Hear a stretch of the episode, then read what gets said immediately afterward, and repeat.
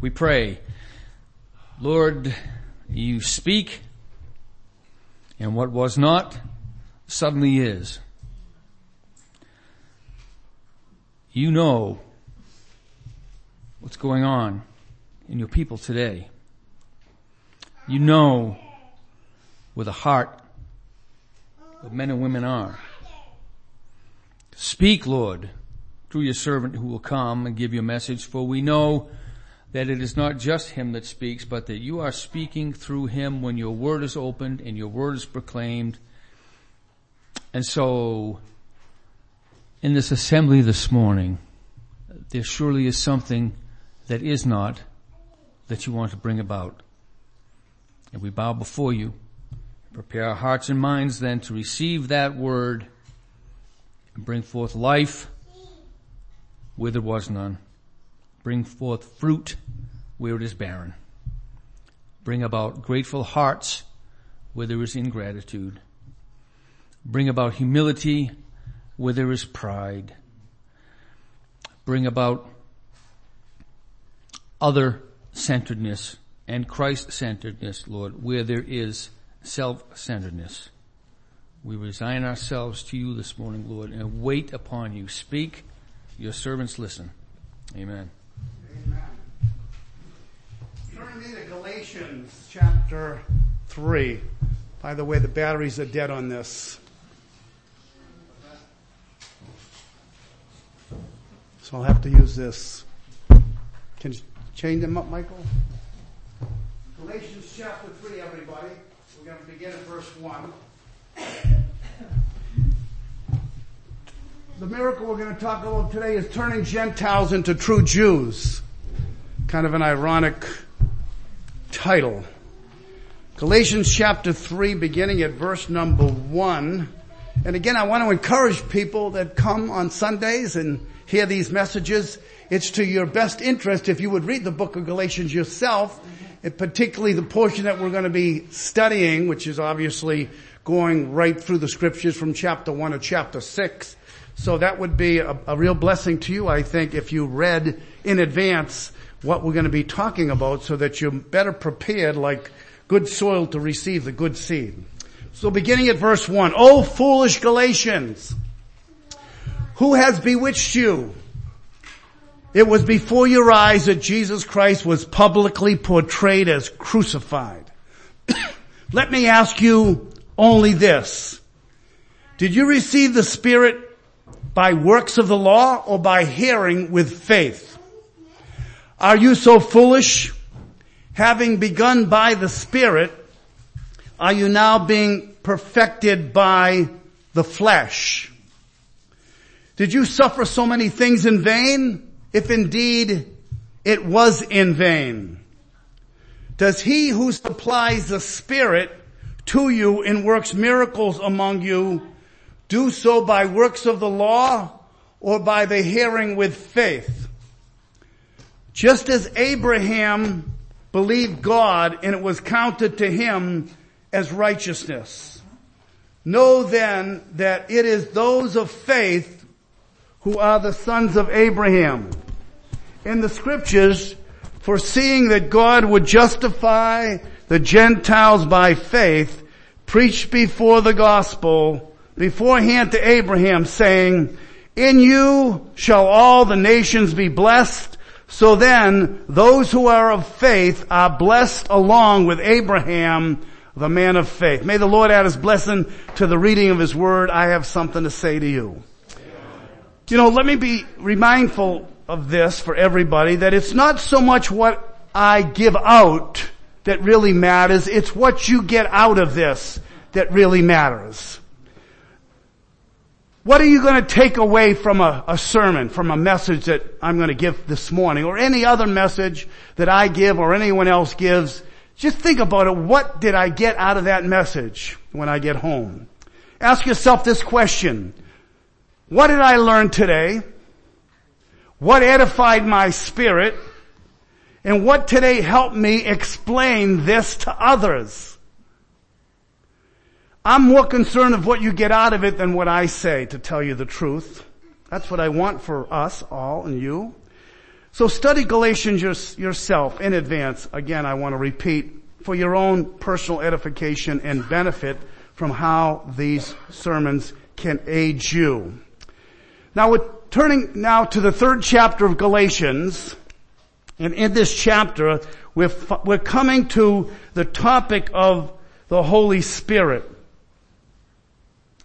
The Holy Spirit is mentioned, or the Spirit is mentioned 15 times from here till chapter 6. Previous to chapter 3, there's no mention of the Holy Spirit particularly, but now, right here off the bat, in chapter 3 verse 1, we have reference to, and this chapter I think deals with this subject of the regeneration by the Spirit.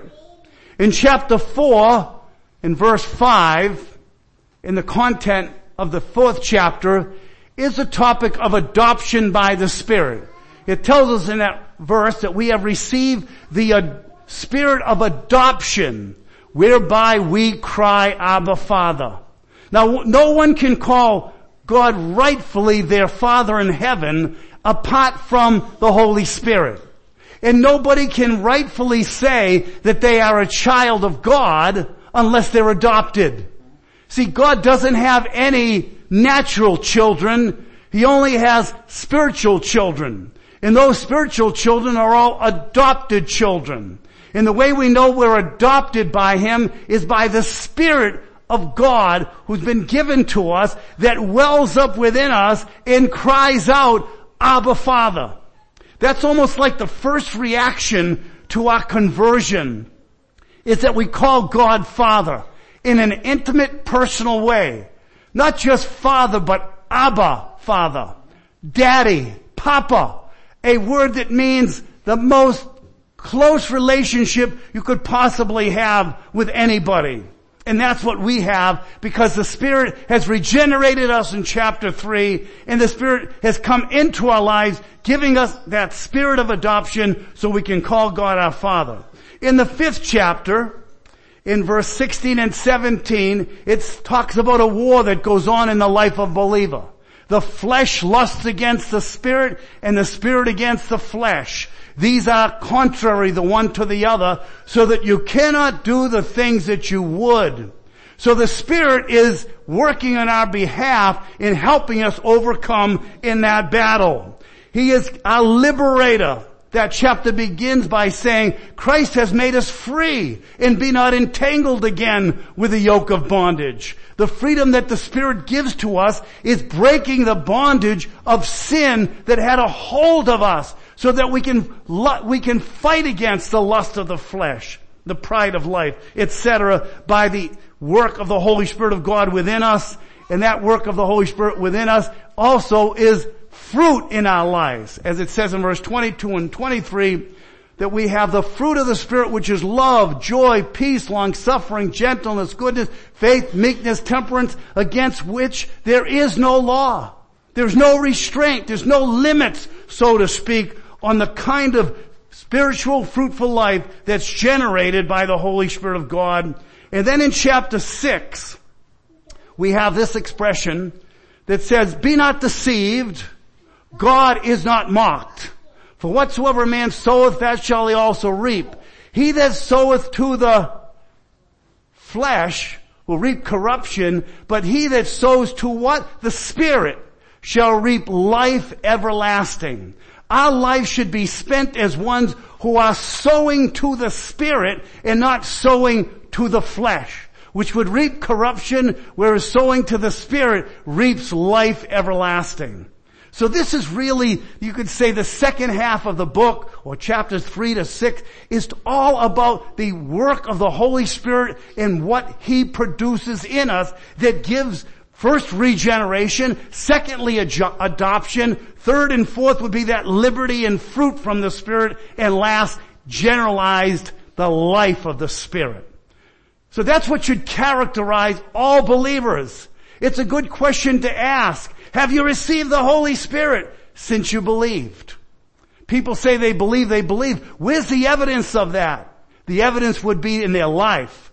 And when the Spirit dwells within you, when He comes into your life, He generates things that weren't there before. He produces fruit in you that you could never have produced on your own. If you did, it was only a facsimile. It was a counterfeit to the real thing. You may have thought you had joy, but when you come to faith in Christ and know Him as your Lord and Savior, you have a joy unspeakable and full of glory, the way the scriptures describe it.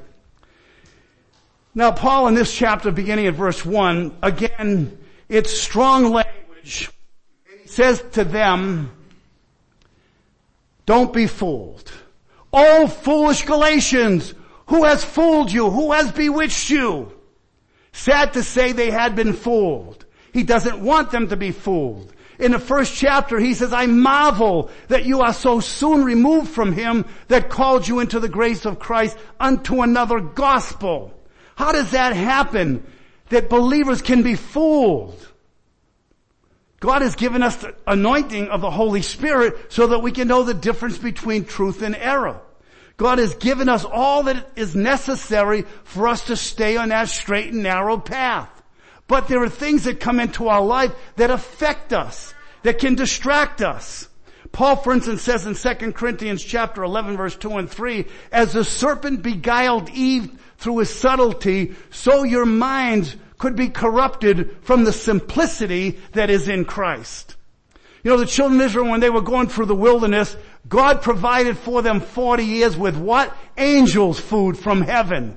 40 years he rained manna down from heaven that was found every morning on the dew of the grass. What more did they need? They still complained and they murmured. It says, our soul loatheth this light food. This was inadequate, they thought to them. Christ should be all in all to us. But sometimes when the flesh begins to work in our lives and overrides, so to speak, the spirit, then we are looking for other alternatives of life to bring us some satisfaction that God says, I have given you full self satisfaction in Christ. He is the true manna that has come down from heaven and you and I, as it says, except you eat of the flesh of the son of man and drink his blood, you have no life in you. So we are eating the true manna from heaven. We have, we have imbibed Christ. We have embraced Him. He has come into our lives and should be our full satisfaction. How satisfied are we with Jesus? In that same chapter, Paul says in verse 14, don't marvel for Satan himself is transformed into an angel of night, light. Therefore his ministers will be transformed into ministers of righteousness. How we have to watch out for groups like this. And what group do you think that is, by the way? Huh? Huh? Jehovah Witnesses, yeah, that's probably the top one. It, or it could be Mormons, could be Seventh day Adventists. They all put pictures like this up in their literature. And you know, as I was looking at this a little more closely, I said, well look at their, this is some kind of a transporter, maybe an airplane of some kind. But you know what they're doing? They're going to their own planet or they're all together in their travels. And it seems so attractive. Now I don't think that a real believer could be. There may be some exceptions down in history, possibly, that have been sidetracked by Jehovah Witnesses or other cults, but they are out there.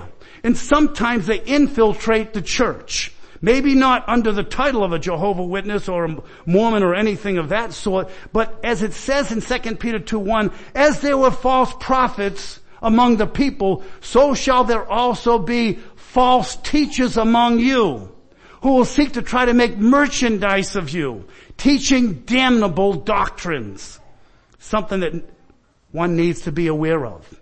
Now in Acts chapter 8, when Paul, uh, not Paul, but when uh, Philip comes to Samaria, it says that that place was totally uh, um, loyal to Simon the sorcerer. He had somehow dazzled them enough that it says he gave himself out to be some great one and everybody believed that he was, so to speak, their messianic figure until the gospel comes and conquers. But we may have some Simon the sorcerers too in our mind and in our heart that can somehow be a distraction from us to revere the great and only true great one.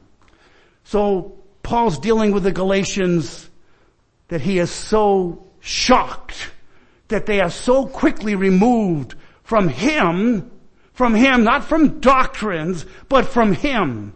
When you're leaving Him, you're leaving true doctrine. When you're leaving true doctrine, you're leaving Him. So that's what really matters. It's not so much the, the, uh, the catechism, it's the Christ that the person is leaving that really matters the most of all. And they obviously should go together. The catechism, the doctrine, and the person of Christ should harmonize, of course. And then in the sixth chapter, Paul again says, be not deceived. So he's calling them foolish, oh foolish Galatians, who has bewitched you. He's saying you have been deceived. And in chapter one he says, I marvel that you are so soon removed from him that called you into the grace of Christ unto another gospel. Oh, how we should be fully satisfied with our Lord Jesus Christ, who Paul says has been graphically portrayed as crucified among you. Now none of the Galatians and maybe not Paul, we suggested, was it last week or the week before, that maybe he was in physical attendance at the crucifixion. That must have been something if it was the case. We know for a fact that he was at Stephen's stoning. And Stephen saw Jesus in the glory of God in heaven above, and he made that known. And the Sadducees who didn't believe in the resurrection are being told by Stephen, I see Jesus alive in heaven above. That was like a pin in the balloon of the Sadducees. It just totally would deflate their idea about there not being a resurrection by Stephen's confession. Well anyway, Saul heard that later known as Paul. So he had been fooled, you could say himself, misled. He had truth, but not according to knowledge. And now he's writing to them who have had Christ graphically portrayed before them. I love that expression. This is probably one of the key passages that talks with highlight about the importance of the crucifixion and how that relates to our lives. Crucifixion is not just a historical past event, but it's something that's current in the life of a believer. And when you think of it, here we are, we're all born 2,000 years roughly after Jesus' crucifixion, and yet that crucifixion, crucifixion is applied to us. And we feel his pain. We can look at the cross and we groan and moan with Christ suffering and agonies and pain. Not because of the physical suffering and torture, but because of its personal relationship to me. As Paul says, the Son of God loved me and gave himself for me. And that's how it should be for us. The extension of the work of Christ that has present, viable, and full force of application to you and I today. Like the hymn writer said, Oh joyous hour when God to me a vision gave of Calvary. My bonds were loose, my seal unbound, I stand upon redemption ground. Praise God, those of you here, the majority of, if not all here or most here, have had a vision of Calvary. And it's something that we need to continually focus upon. Especially when we have our Lord's suppers and remember the Lord Jesus. How that should really hit home and should move our hearts as we express our gratitude to the Lord for what He has done. Verse 2, he says, let me ask you only this. Did you receive the Spirit by the works of the law or by the hearing with faith? Now remember the Galatians have become Judaized.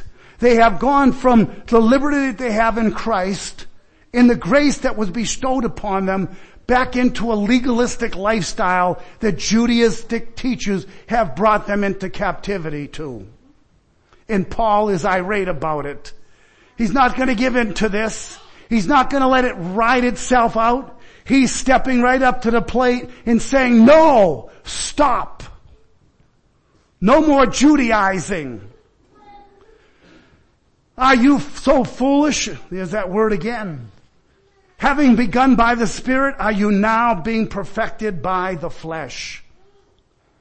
You know, there's only two ways to live really. It's either living in the spirit or living in the flesh. I think you may have heard me say one time that I was coming out of a convenience store. I wasn't saved very long myself. And right in front of me there was a, probably a high school kid, maybe early college years. He had on the back of his t-shirt, I believe it was a song from, you can help me out here, Harrison, uh, li- living in the flesh, or live in the flesh. I don't know if it was Led Zeppelin or one of those cronies back then, who am I thinking of? Um, uh, Cole, uh, Clapton, Eric Clapton, one of those songs, it was uh, uh, the line or the title of the song, Live in the Flesh. Well, I stood and I'm walking behind him and I'm looking at that and my heart's grieved. I tapped him on the shoulder. I said, do you realize what you're wearing on your back? The scripture says if you live in the flesh, you'll die. But if you live by the Spirit, you'll have life everlasting. Well, he didn't know what hit him when I said that to him. But I felt like I had to get it out of me. And maybe someday those words will ring in his ears, or have, possibly. If you live in the flesh, you'll die. But if you live in the spirit, you'll have life everlasting. Now to live in the flesh is not, we think sometimes to live in the flesh means to go out and hoop it up. Just, you know, have it, you know, eat, drink, and be merry spirit. Live it up. Sow to the flesh. Party life. That's not necessarily what Galatians is talking about. Sowing to the flesh means satisfying your religious element of flesh in your, in your, in your own personhood. That that's what can be a faulty and a deceiving satisfaction. So to go back to Judaism is a fulfillment of the religious flesh of man. It's amazing when you see the Jews in their devoutness for God, as it were, when they're before the, uh, the Western Wall, when you see them coming as families and they've got their black outfits on, the women they've got wigs because they don't, they don't display their hair. Lots of people don't realize that. But the Orthodox Jewish women, they have wigs on their head. Their hair looks very beautiful, but it's not their real hair. Their natural hair is under their wigs. And it's only their husbands that are allowed to see the natural glory. And they have, of course, all of the, the garb and, and so on and so forth. And you say, wow, what, what reverential people. Paul could say they have a zeal for God, but not according to knowledge. And Paul himself was guilty of that himself. As he looks back and says, I had a zeal for God too. I was just like them. I was a Pharisee of the Pharisees. I was the most extreme of them all. So you could see why he might be the most irate and the most competent writer to write to the Galatians about this subject because he himself was entangled in it for many years. And then he saw liberty come to those that had graphically seen Christ portrayed before them and they're going back rather than going on in the spirit. Verse four, he says, you, did you suffer so many things in vain? If indeed it was in vain?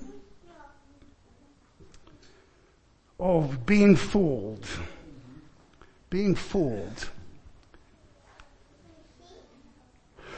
Mark Twain says it's easier to fool people than, to convince them that they have been fooled.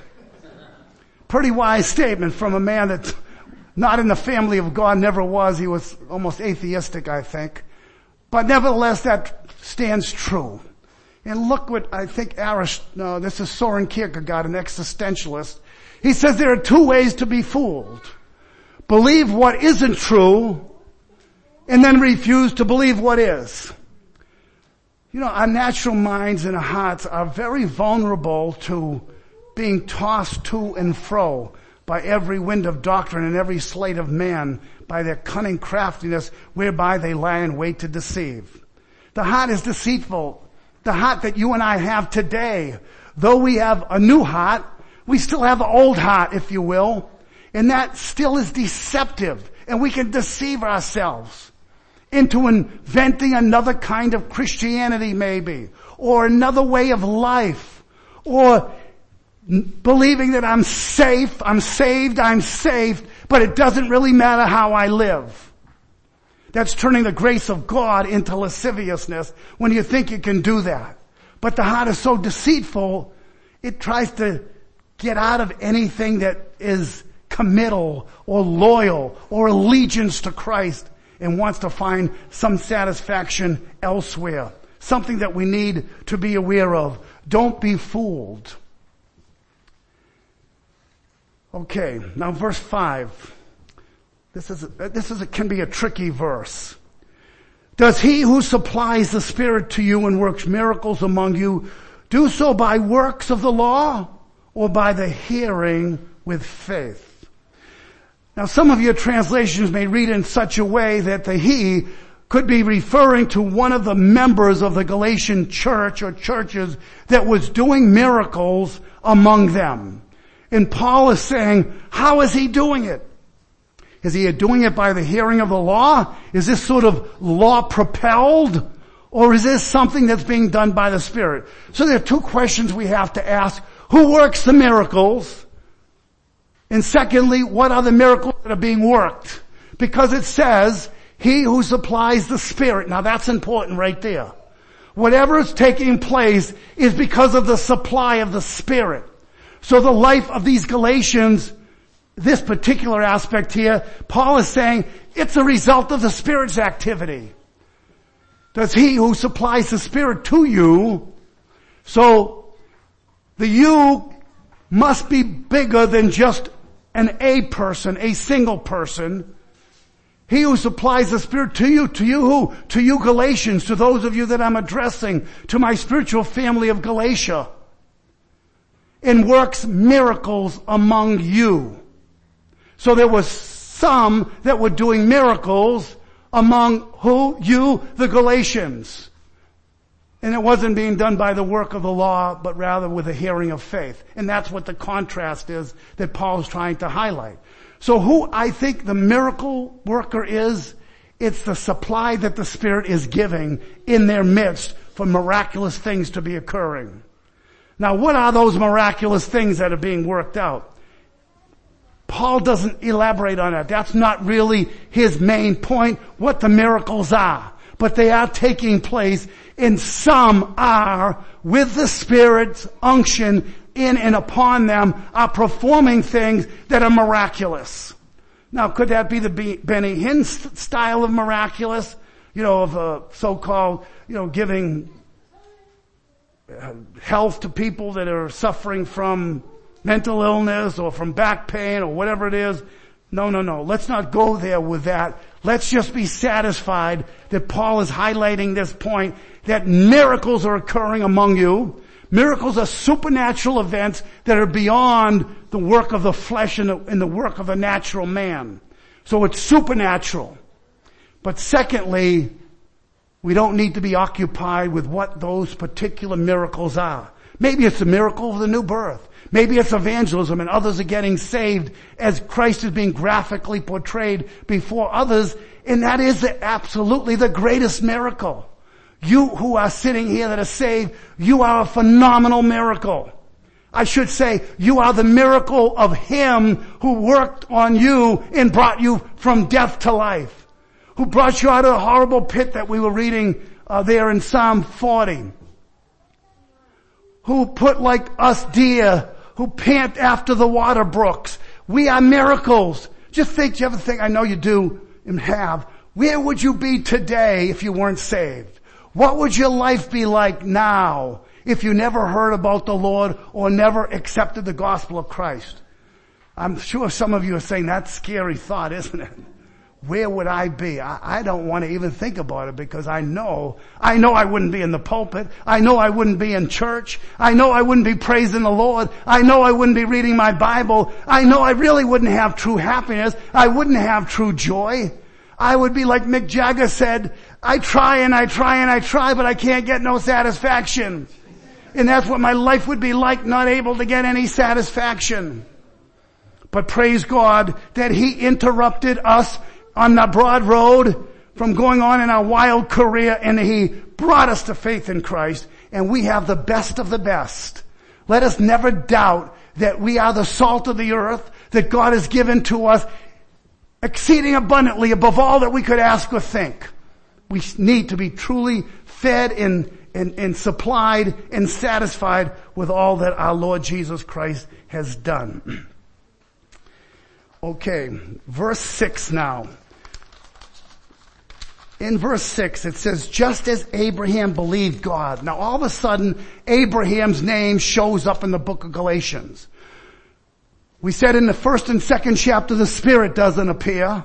We could say the same thing about Abraham. He doesn't appear in the first or second chapter, but now all of a sudden Abraham's name appears on the pages of Paul's writings here.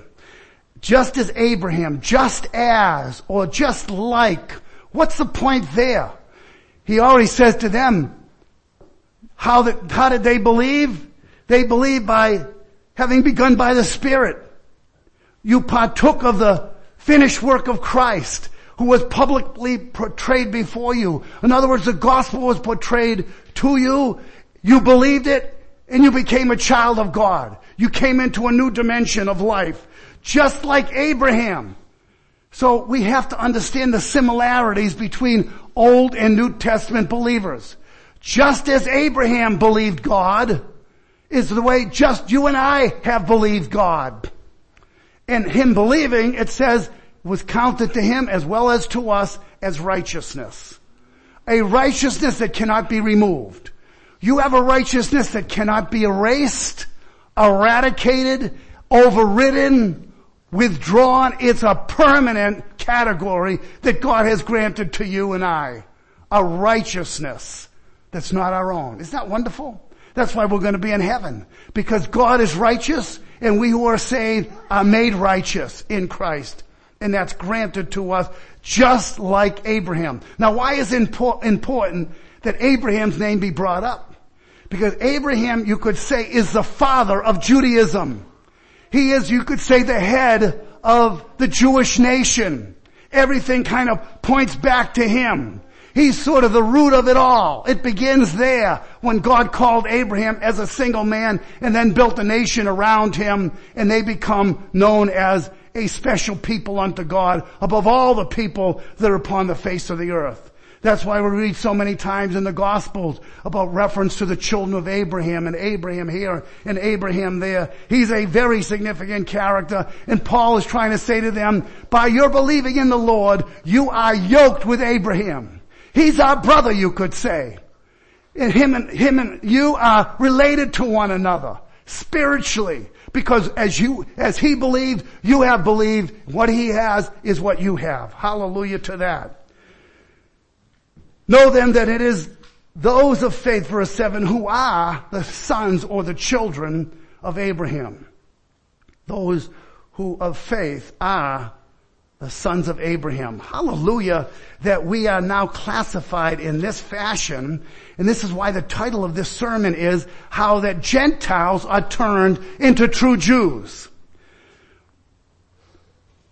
What Paul is doing here, he's trying to remove the petals, P-E-T-A-L-S of Judaism, but not uprooting the roots of Judaism.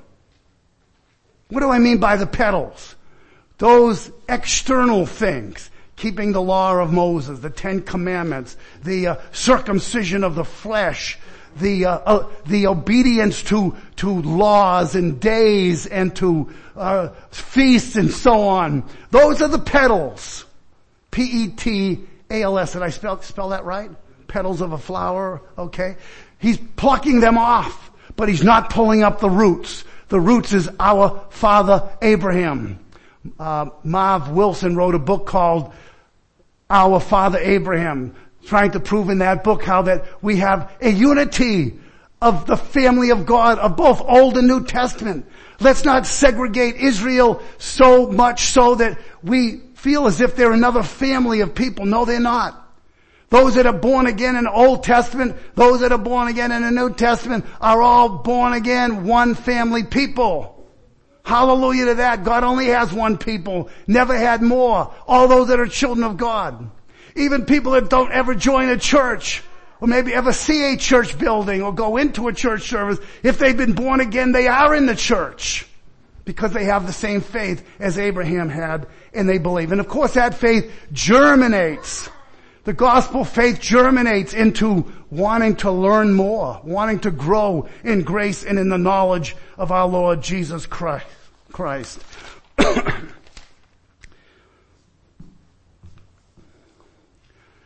so remember this when John the Baptist was baptizing, and I'll close with this thought, these thoughts. There were many that were coming out to John to be baptized. It was almost like a, uh, it was the in thing at the moment. It was kind of like, we would say, that's hip. We used to use that word back in the day. Oh, that's hip. You know, like, that's cool. That's the right thing to do. Well, they were coming up in flock, flocks to get baptized by John. A lot of Southern Baptists would love to have that happen in their churches.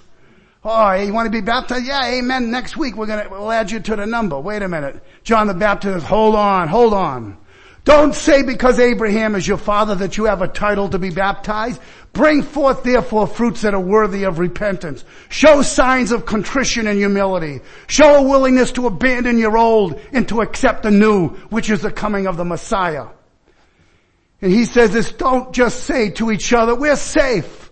We are descendants of Abraham. That means nothing. And this is John the Baptist saying, for I tell you, God can create children of Abraham from these very stones. Stones are lifeless.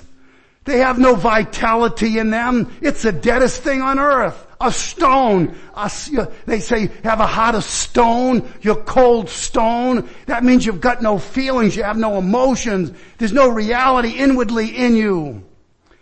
But God is able. Remember when Jesus was coming into Jerusalem and they were shouting out, Hosanna, blessed is he that cometh in the name of the Lord. And others, others were telling him, hush up, be quiet, shut up, don't say anything. And Jesus said, what? If these should hold their peace, even the stones would immediately cry out. Well, guess what? You and I are those Gentile stones, stone dead. And yet he brought us up out of a horrible pit and set our feet upon a rock. And you as he quickened who were dead in trespasses and sins.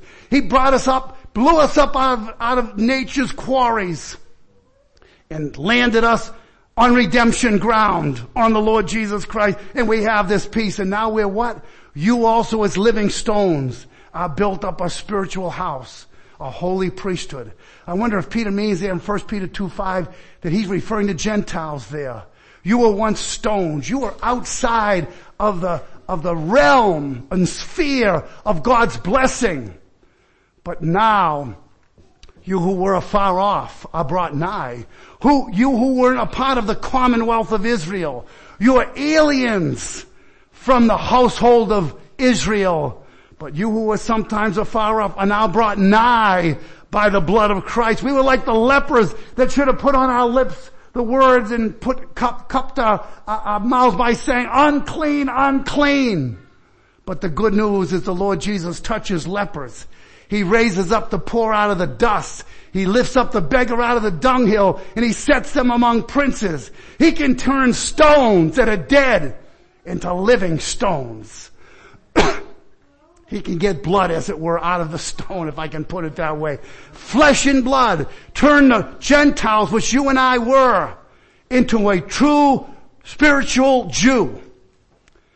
What advantage then do we have? We have the circumcision of the heart. We can call Jerusalem which is above our mother.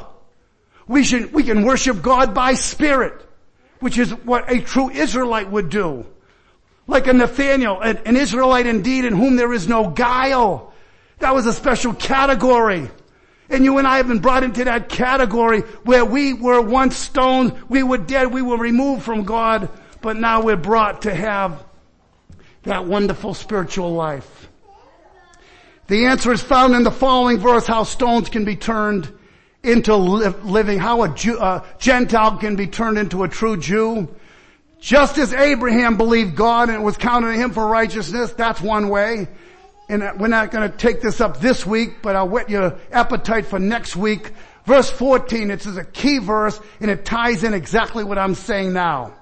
That the blessing of Abraham, now Abraham was blessed not only for himself, but future generations. In thee shall all nations be blessed.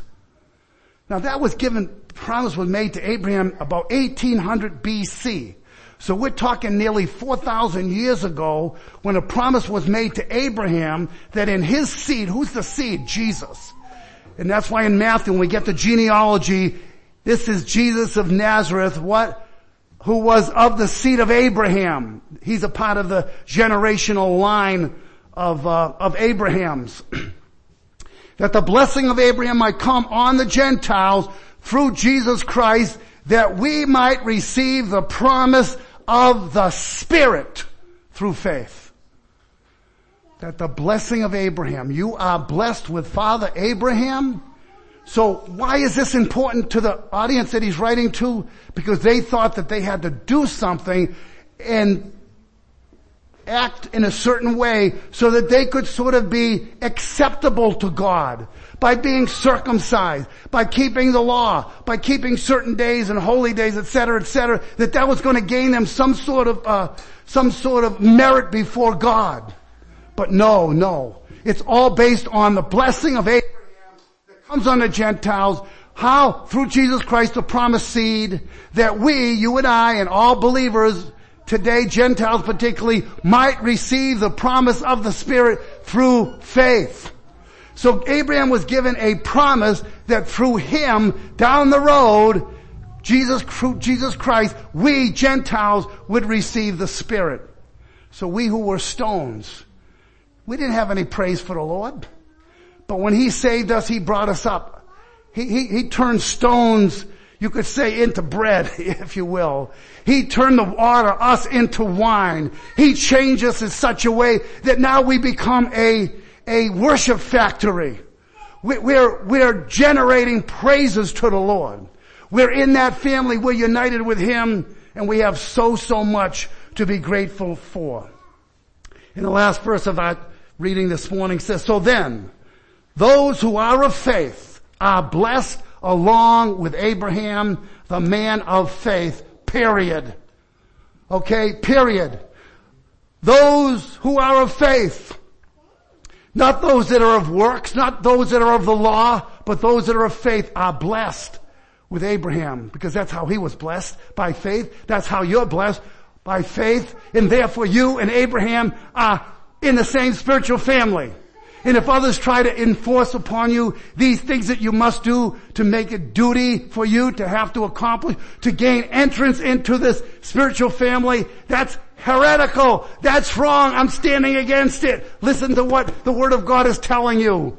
If you're blessed with Father Abraham, you're in that same spiritual family.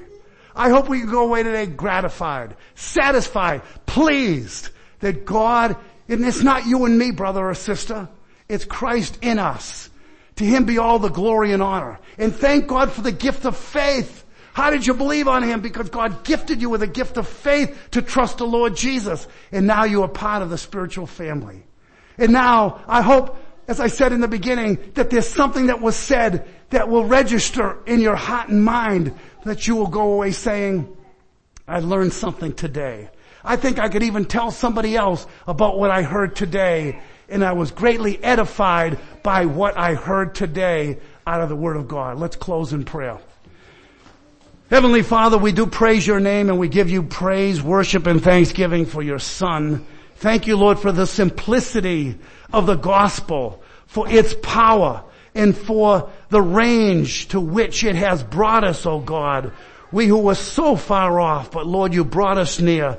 Thank you for giving us the gift of faith, Lord. Thank you for reminding us that our salvation is, is based and standing upon only your promises and only the faith that is had in Jesus Christ as Lord and Savior of our lives.